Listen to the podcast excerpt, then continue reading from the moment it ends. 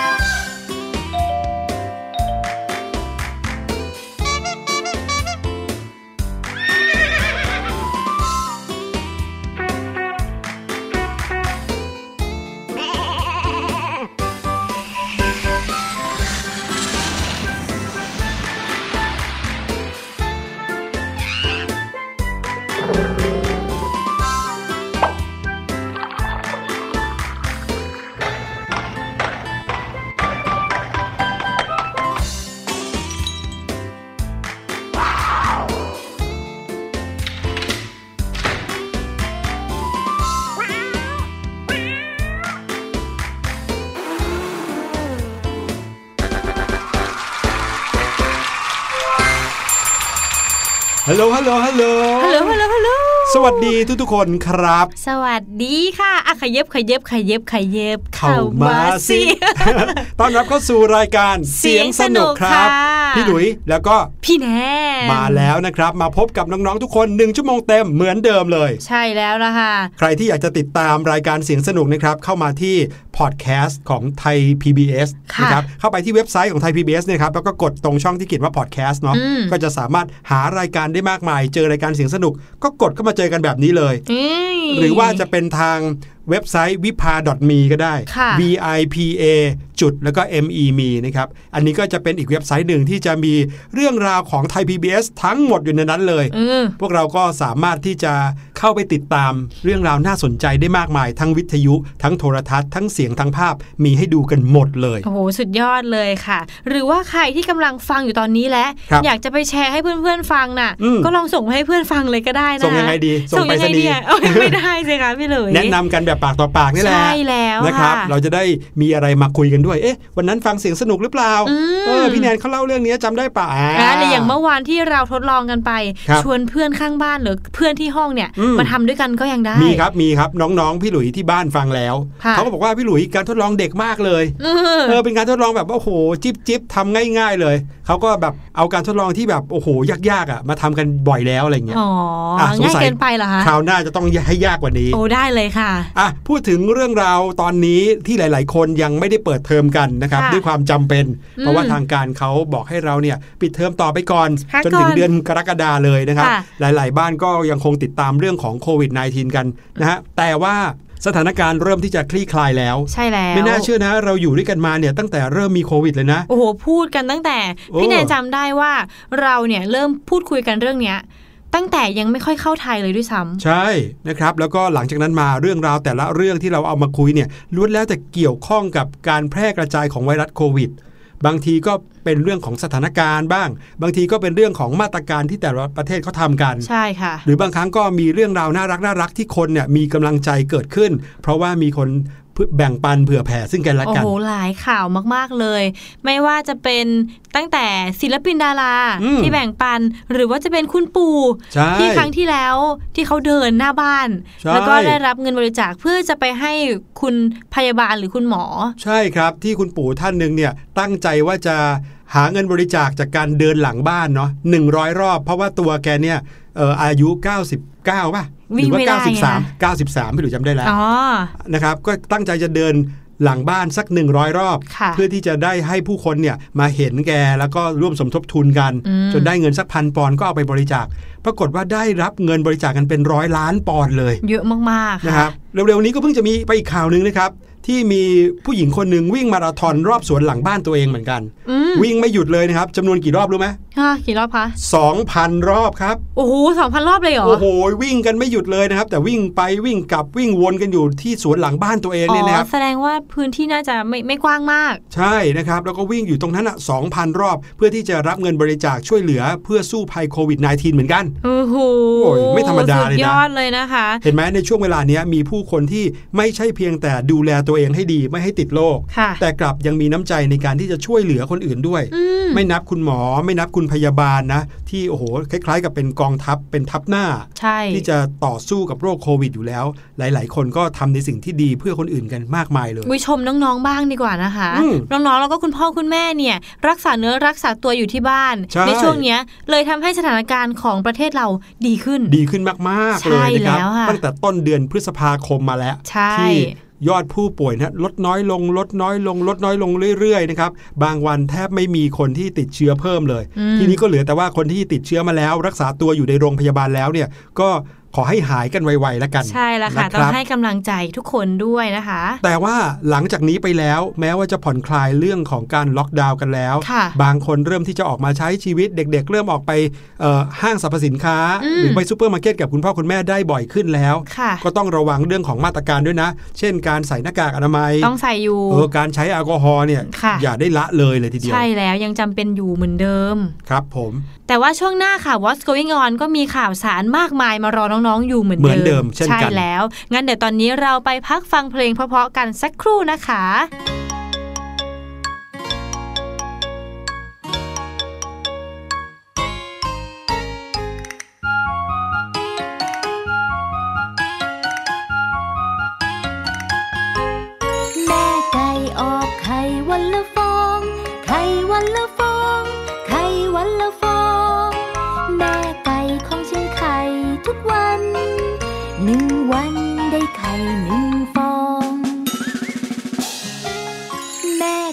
ออกไข่วันละฟอง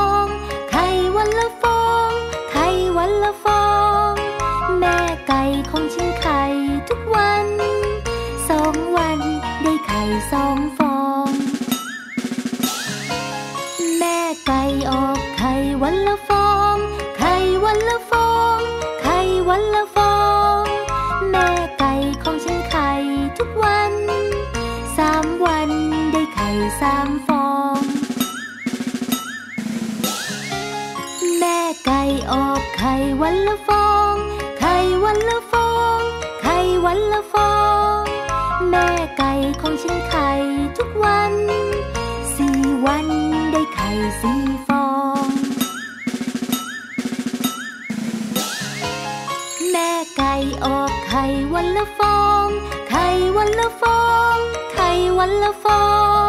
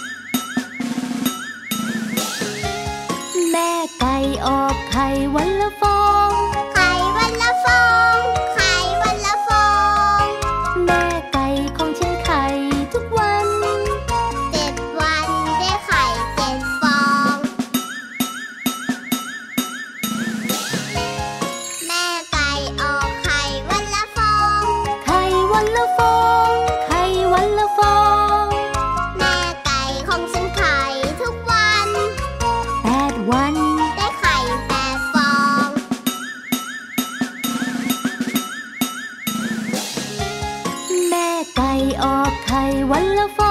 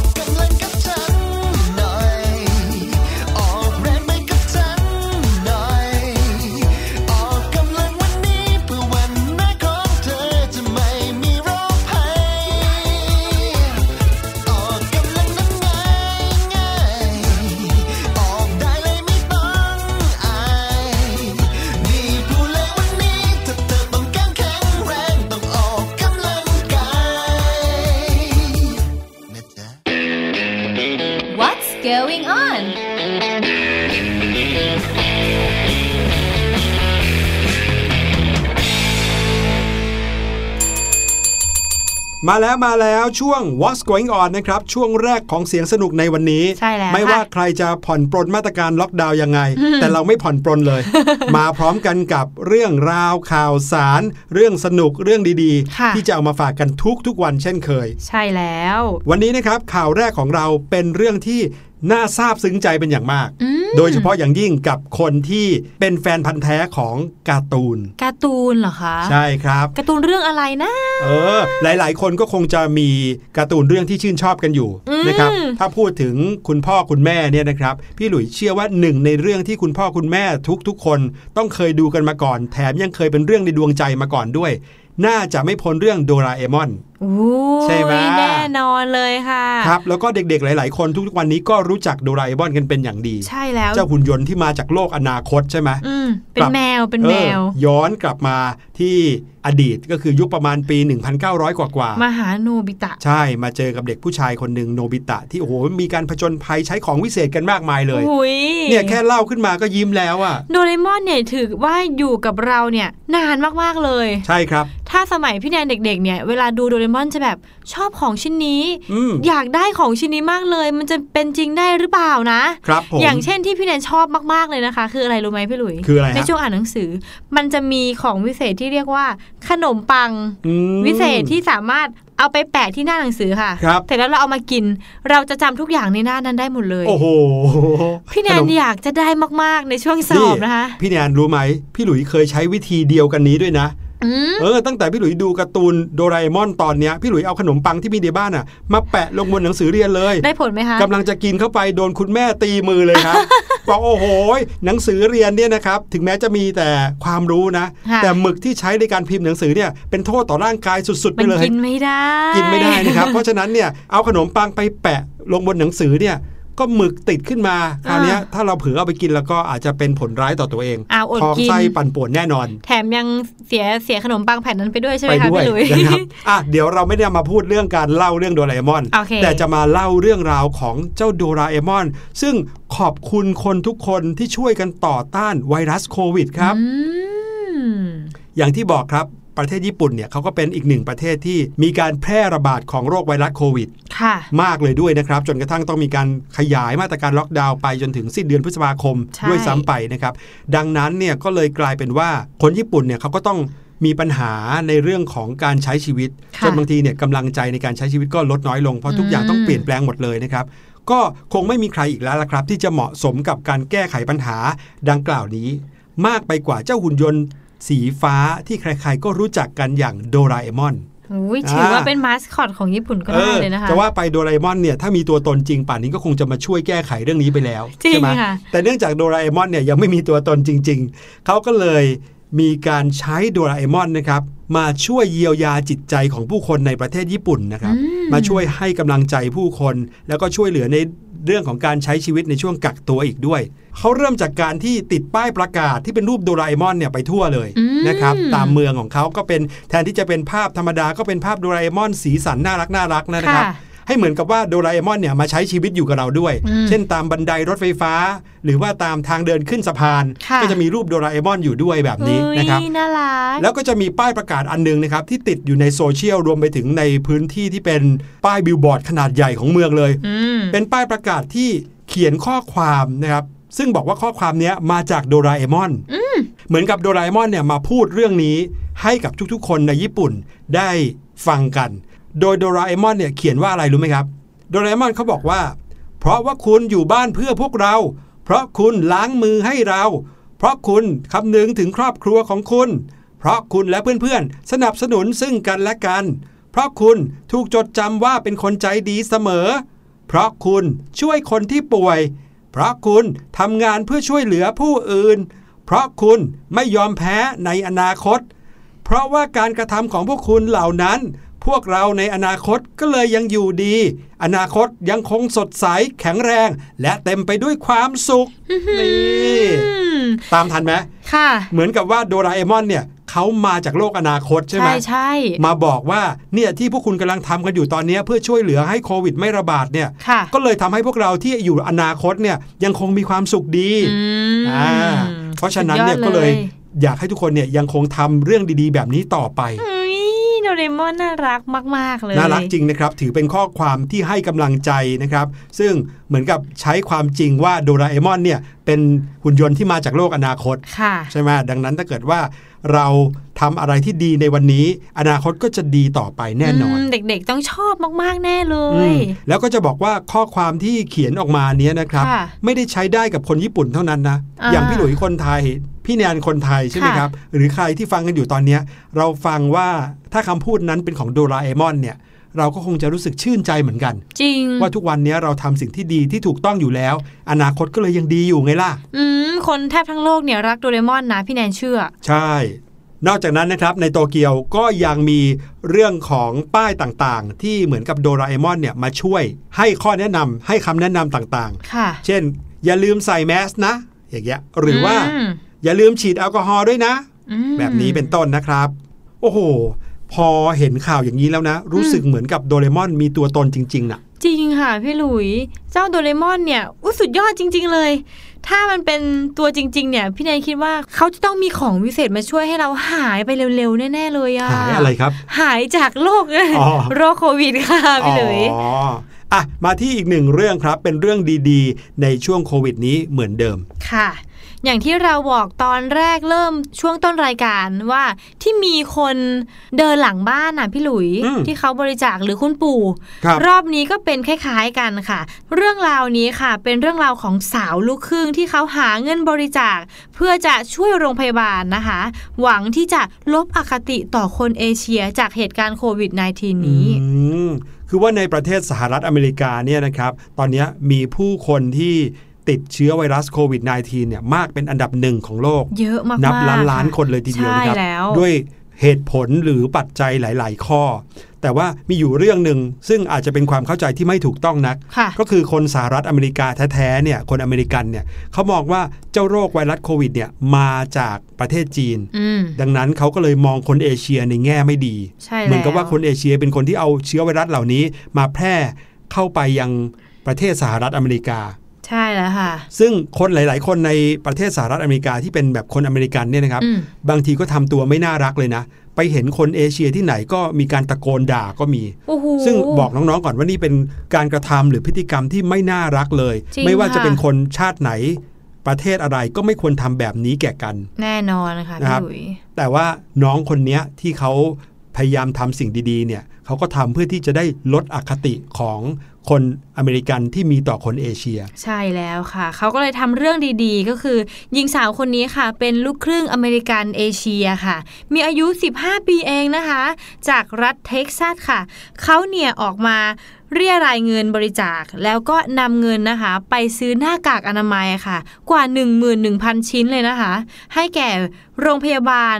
น้องคนนี้นะคะมีชื่อว่าวาลาลีซูค่ะ ที่เขาเนี่ยอยู่โรงเรียนหนึ่งในรัฐเท็กซัสค่ะ เมื่อไม่นานมานี้เองเขาก็จัดแคมเปญเรียรายเงินบริจาคชื่อว่า Max Matter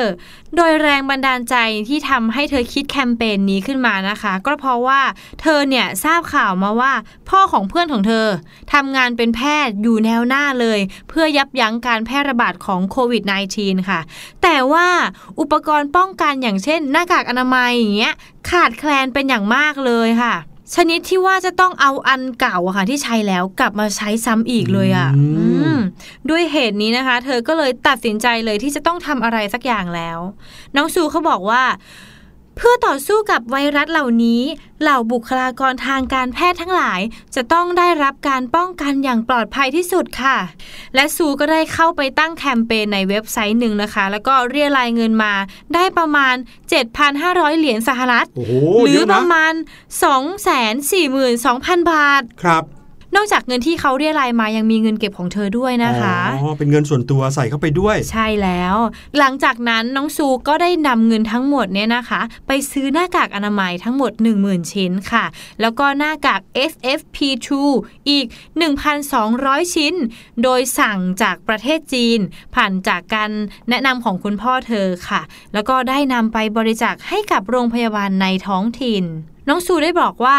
เราไม่ได้คิดว่ามันจะยิ่งใหญ่ขนาดนี้ ตอนแรกตั้งเป้าเอาไว้แค่หน้ากากอนามัย 5,000 ชิ้น แต่ยอดเงินบริจาคมันค่อยๆ เพิ่มขึ้นเรื่อยๆทำเอาตกใจมากๆเลยค่ะ แต่เราก็อยากจะขอบคุณทุกคนที่ช่วยเหลือในแคมเปญของพวกเรานะคะ และช่วงสิ้นเดือนเมษายนที่ผ่านมานะคะ น้องซูเขาก็ได้เดินทางไปที่โรงพยาบาล UT Southwestern Medical Center ค่ะ ในเมืองดันลัสรัฐเท็กซัสค่ะ เพื่อนำหน้ากากอนามัยเนี่ยไปมอบให้ถึงมือทางทีมแพทย์เลย นอกจากนี้นะคะ น้องซูก็ยังวางแผนอีกนะ ว่าจะทำแคมเปญเนี้ยเพื่อช่วยเหลือเหล่าแพทย์ แล้วก็ผู้ป่วยที่ได้รับผลกระทบจากโควิด -19 อีกด้วย แล้วก็วางแผนจะแจกหน้ากากให้กับใครก็ได้ที่ต้องการเลยค่ะอืมสุดยอดเลย จริงๆ เห็นภาพในข่าวด้วยนะครับที่เห็นเนี่ยไม่ใช่เพียงแค่เอาเงินไปซื้อนะ แต่ยังลงมือลงแรงเองนะครับ ในการอืมที่จะขนของทั้งหมดไปที่โรงพยาบาล แล้วก็เอาไปมอบให้กับแพทย์ เธอบอกว่าหนูเนี่ยอยากจะโชว์ให้เห็นว่าลูกครึ่งอเมริกันเอเชียอย่างหนู ก็อยู่เคียงข้างเหล่าเจ้าหน้าที่ทางการแพทย์ แล้วก็จะยินดีที่จะช่วยเหลือกันและกันแบบนี้ไปเรื่อยๆ จริงค่ะ เห็นไหม อย่าไปมองว่าคนอื่นที่แตกต่างจากเราเป็นคนที่ไม่ดีอืมหรือว่าอย่ามองว่าเมื่อเขาไม่เหมือนเราแล้วเขาคือคนที่เราจะต้องไปตั้งแง่รังเกียจรังงอนนะครับค่ะในโรงเรียนของเราก็อาจจะมีเพื่อนที่ไม่เหมือนเราเหมือนกันนะใช่เช่นเขาอาจจะไม่ได้ชอบวิ่งเล่นสนุกสนานเหมือนเรา ชอบเอาเวลาว่างไปเข้าห้องสมุดมากกว่าอืมก็ไม่ใช่ว่าเราจะต้องไปล้อเขานะอืมบางทีคนคนนี้เขาอาจจะ กลายเป็นคนที่เก่ง แล้วก็เอาความรู้มาช่วยเหลือสังคม ช่วยเหลือเราเองในอนาคตก็ได้นะ จริงค่ะพี่หลุยนี่ก็คือสิ่งดีๆ ที่เราได้รับแล้วก็ได้เรียนรู้จากเรื่องราวของน้องซูคนนี้นะครับ มาถึงเรื่องสุดท้ายแล้วนะครับของวันนี้เป็นเรื่องราวเกี่ยวกับ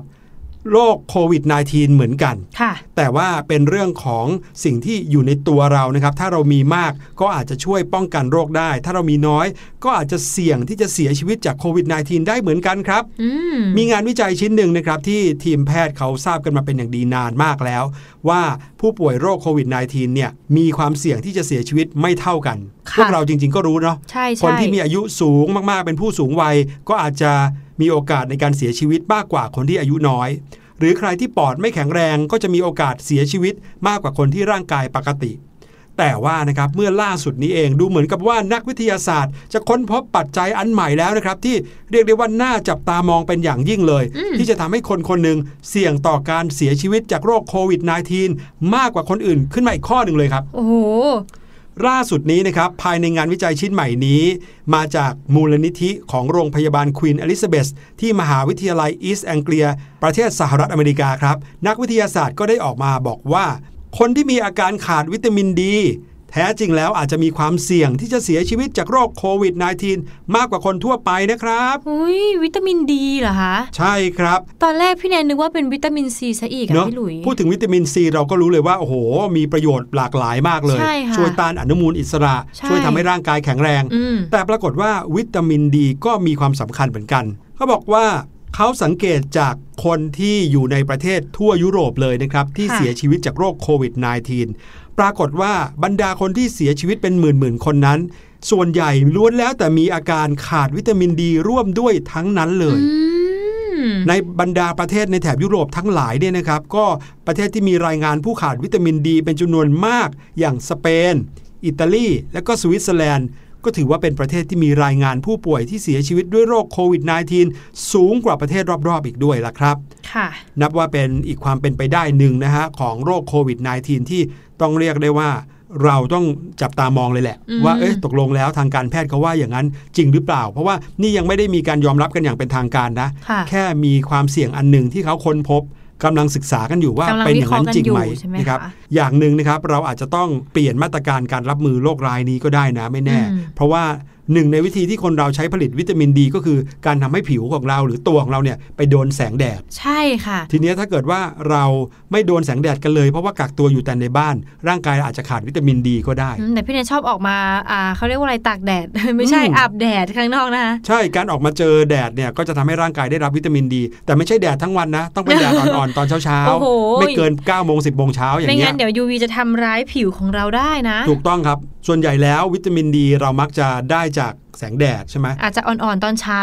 ดังนั้นแล้วถ้าเกิดว่าเราขาดวิตามินดี แล้วมันเป็นอย่างที่งานวิจัยเขาบอกเนี่ยว่าค่ะขาดวิตามินดี แล้วอาจจะเสี่ยงต่อโรคโควิด -19 มากกว่าอืมเราก็อาจจะต้องโดนแดดเยอะขึ้นอันแต่อันนี้บอกก่อนนะครับว่ายังไม่มีอะไรยืนยันทั้งสิ้น แค่ค่ะเพียงเป็นข่าวข่าวหนึ่งที่เขา มีการค้นพบอืมจากผู้เสียชีวิตในยุโรปครับ ค่ะ โอ้โห เข้มข้นมากเลยนะคะข่าวนี้จริงๆ เป็นเนื้อหาที่อาจจะยังไม่ถึงเราเท่าไหร่ แต่เป็นฝั่งทางนักวิทยาศาสตร์ หรือนักคุณครับหมอนักวิชาการเขากำลังต้องค้นพบค้นหาใช่กันต่อไปค่ะ ก็เอามาอัปเดตกันก่อนนะคใช่รับแล้ว เดี๋ยวเราไปพักกันสักครู่นะครับ ช่วงหน้ากลับมาพบกับพี่ลูกเจี๊ยบครับ รออยู่แล้วในรู้หรือไม่ครับ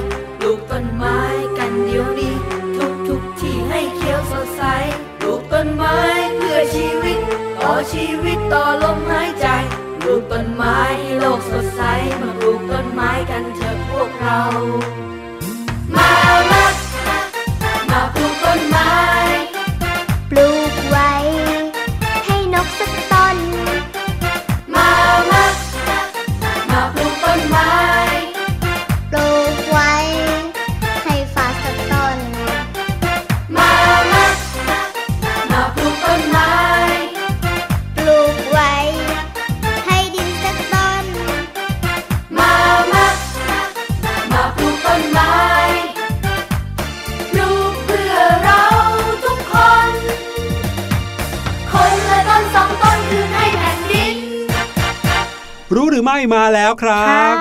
ช่วงนี้นะครับพี่ลูกเจี๊ยบก็จะมาพร้อมกันกับอะไรสักอย่างหนึ่งที่หลาย ๆ คนเนี่ยอาจจะเฮ้ยกลินอะไรคะมาพร้อมกับกลิ่นที่หอม คราวนี้ไม่ได้มาแต่เสียงละแต่เป็นกลิ่นที่หลาย ๆ คนเนี่ยชอบมาก แต่ผลไม้ชนิดเดียวกันนี้ กลิ่นชนิดเดียวกันนี้ค่ะหลาย ๆ คนก็บอกว่าเออไม่เอาไม่เอา โอ้โห รู้เลยอะเออทุเรียนแน่นอน ใช่ครับ แต่ว่าเรื่องราวที่พี่ลูกเจี๊ยบจะเอามาแบ่งปันในวันนี้ในช่วงรู้หรือไม่ค่ะไม่ใช่เรื่องของกลิ่นทุเรียนนะครับ แต่กลับกลายเป็นสิ่งที่ทำให้พี่หลุยเนี่ยโอ้โหตาโตอีกแล้ว เฮ้ยอืมทำไมอะ ไม่ใช่เรื่องกี่ยวะราคาทุเรียนที่แพงมากด้วยนะเอ้ยพี่นายอยากรู้ว่าหรือว่าจะเป็นทุเรียนที่ไม่มีหนามคะเออ เคยมีเคยมีทุเรียนที่ไม่มีหนามอุ๊ยจริงเหรอคะแต่สิ่งที่พี่หลุยเพิ่งมารู้จากพี่ลูกเจี๊ยบในวันนี้น้องๆไปรู้พร้อม ๆ กันเลยดีกว่าอืมว่าจริง ๆ แล้วเนื้อทุเรียนไม่ได้มีแต่สีเหลืองนะอุ๊ยจริงเหรอคะพี่หลุยวิงั้นอยากรู้แล้วล่ะค่ะเนี่ยไปถามพี่ลูกเจี๊ยบกันดีกว่าค่ะ รู้หรือไม่กับ พี่ลูกเจี๊ยบ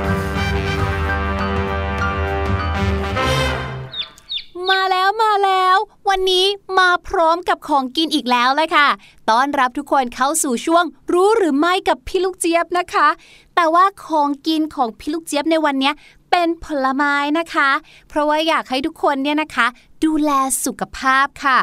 แต่หลาย ๆ คนพอได้ยินชื่อแล้ว อาจจะงงว่าสุขภาพจะดีหรือว่าจะอ้วนซะมากกว่า เพราะผลไม้ที่พี่ลูกเจี๊ยบจะพูดถึงในวันนี้นะคะ ก็คือทุเรียนนั่นเองค่ะ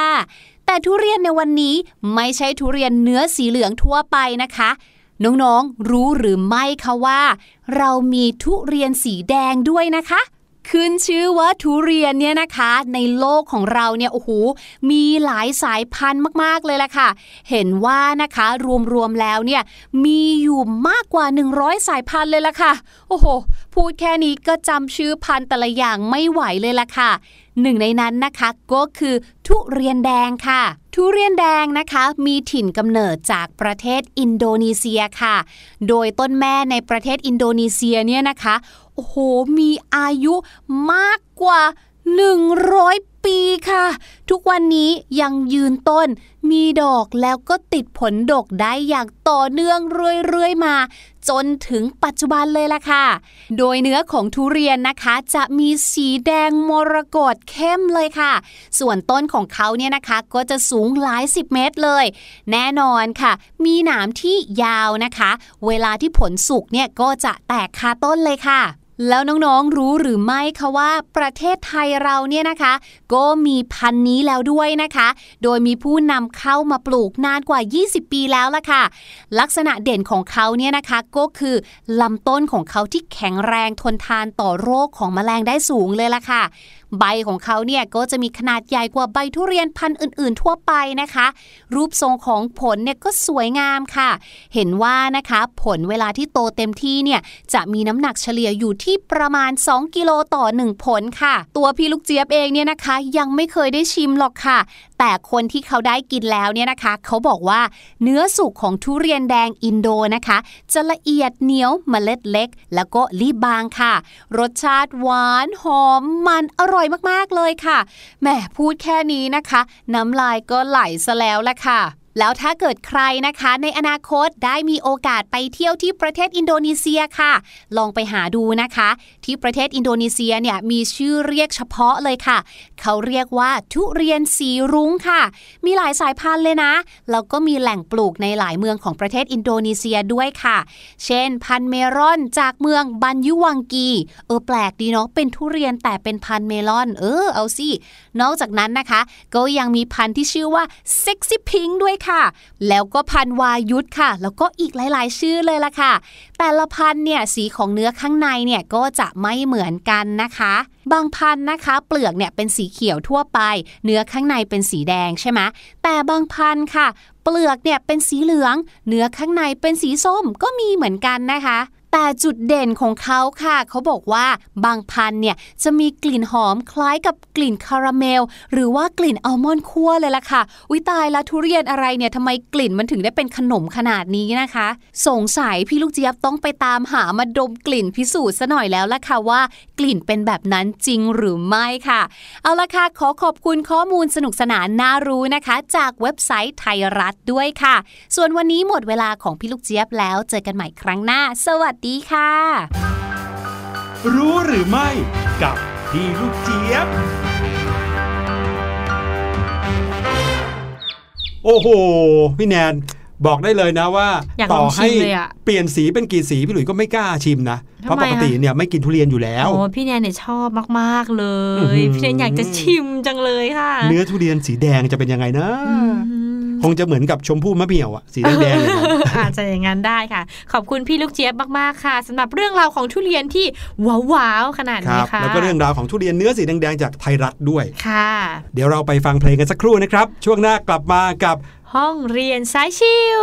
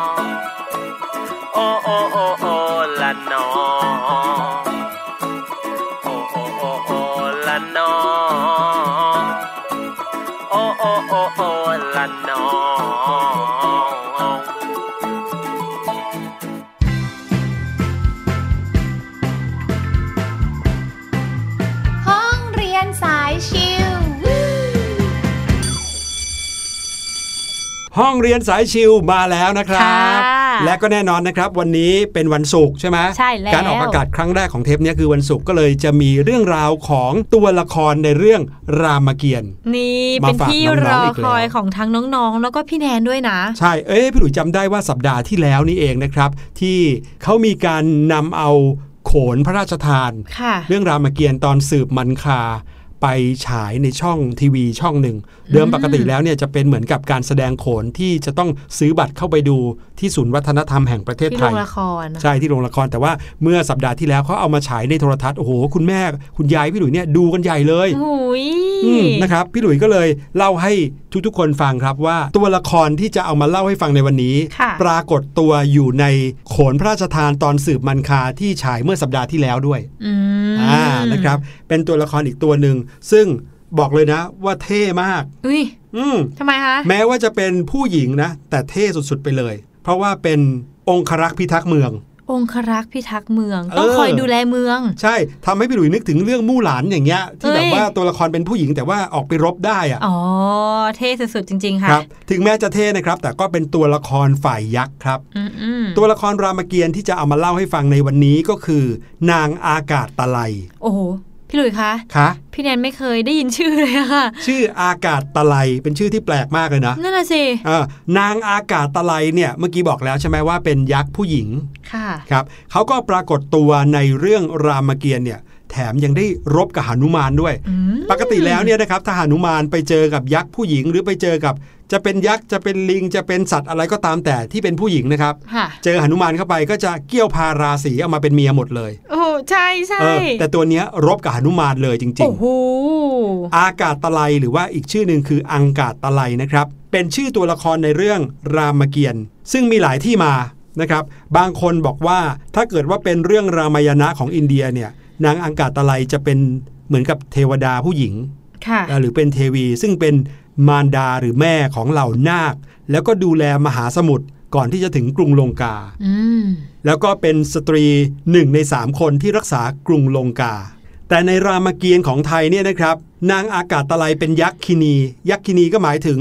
ยักษ์ผู้หญิงค่ะที่เป็นเสื้อเมืองของกรุงลงกาครับ เสื้อเมือง เสื้อเมืองแปลว่า คนที่มีหน้าที่ปกปักรักษาเมืองอืมนะครับเป็นคนที่มีหน้าที่ปกปักรักษาเมือง หรือเป็นองครักษ์ที่คอยพิทักษ์เมืองอะค่ะอยู่นอกเมืองนะครับ คอยดูแล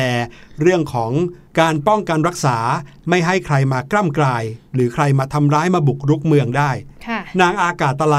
รักษาด่านทางอากาศอยู่อืมก็เลยชื่ออากาศตะไลนะครับ แล้วก็เป็นหนึ่งในเจ็ดกองลาดตระเวนตรวจการกรุงลงกาด้วย โอ้โหลาดตระเวนเป็นกองลาดตระเวนด้วพูยดนะง่ายๆว่าเป็นสตรีที่เป็นทหารน่ะโหดมากอืมนะครับโอ้ในตอนสืบมันคาเนี่ยนะครับหนุมานก็รับหน้าที่เอาแหวนของพระรามค่ะมามอบให้กับนางสีดา ที่อยู่ในกรุงลงกาอืมหนุมานเนี่ยนะครับจะเข้ามาในกรุงลงกาได้ก็จะต้องมีการแฝงตัวหรือว่าหาจุดที่จะสามารถสอดแทรกตัวเองเข้ามาอยู่ในรั้วของกรุงลงกาได้ค่ะมาหานางสีดาที่อยู่ในสวนขวัญ ตอนนั้นหนุมานก็มาถวายแหวนนี้ให้กับนางสีดาที่สวนขวัญนะครับค่ะอากาศตะไลมาเจอเข้าก็ได้อืมรบกับหนุมาน และก็การรบครั้งนั้น นางอากาศตะไลก็พ่ายแพ้ ถูกหนุมานนั้นสังหารถึงแก่ความตายเลยทีเดียวโอ้ยนักรบสาวของพี่แนนไม่น่าอืมเลยอะ สุดท้ายก็ต้องพ่ายให้กับเจ้าลิง ใช่ หนุมานอีกแล้วค่ะ ครับผมถ้าพูดถึงลักษณะของตัวละครอากาศตะไลนะครับ ที่อยู่ในรามเกียรติ์เนี่ยค่ะตัวเขาจะมีสีแดง แล้วก็สวมมงกุฎน้ำเต้าห้ายอดนะครับอืมปากของเขาก็จะแสยะยิ้มตาโพลง มีสีหน้าแปดมือ โอ้โหเยอะแล้วเนี่เห็ยนไหมคือแบบว่าอยู่ในร่างที่พร้อมรบเต็มที่จริงค่ะมีอาวุธประจำตัวอยู่ 7 อย่างค่ะก็มีจักร พระขันหรือมีดนะครับ ตรีคาถาง้าว สอน โตมอนแล้วก็ค้อนเหล็กอู้เขาจะใส่เสื้อแขนสั้น แล้วก็นุ่งผ้าจีบหน้านางแหมเป็นการแต่งตัวที่เต็มยศเลยทีเดียวอื้อหืออาวุธครบมือขนาดนี้